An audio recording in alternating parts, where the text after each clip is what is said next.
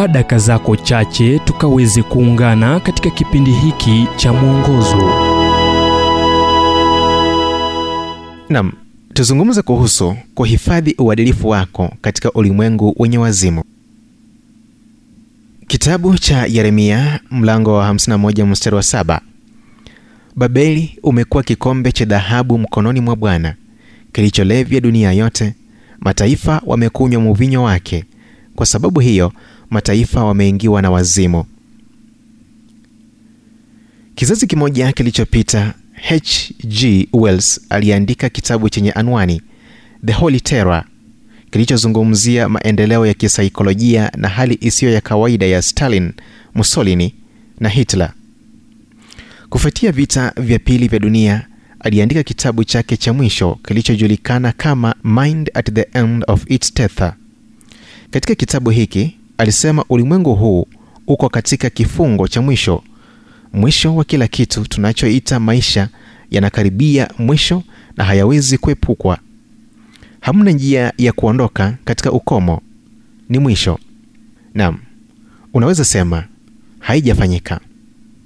Hali habari za ajabu tunazosoma katika magazeti au majarida au habari za jioni zinazotukumbusha kuwa ni wazimu ulimwengu wenye wazimu utaelezaje uhasama kati ya wayahudi na waarabu? Utaelezaje kinachowapelekea magaidi kuharibu maisha yao katika shambulizi la kujitoa mhanga?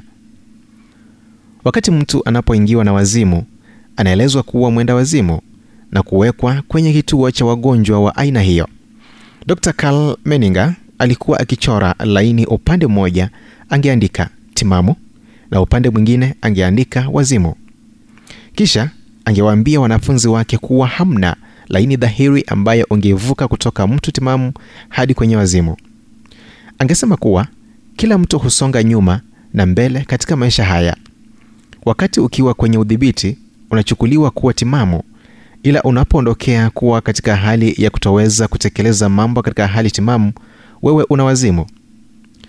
Hatua ya kwanza na ya muhimu ambayo unastahili kuhifadhi uadilifu wako katika ulimwengu huu wenye wazimu ni kuhifadhi mtazamo wako na hiyo inajumuisha kuwa na uhusiano na mungu ambaye anajua mipaka ya ulimwengu wetu. Kumwacha mungu nje ya maisha yako kuna kuacha na alama ya upofu inayozaa upotevu.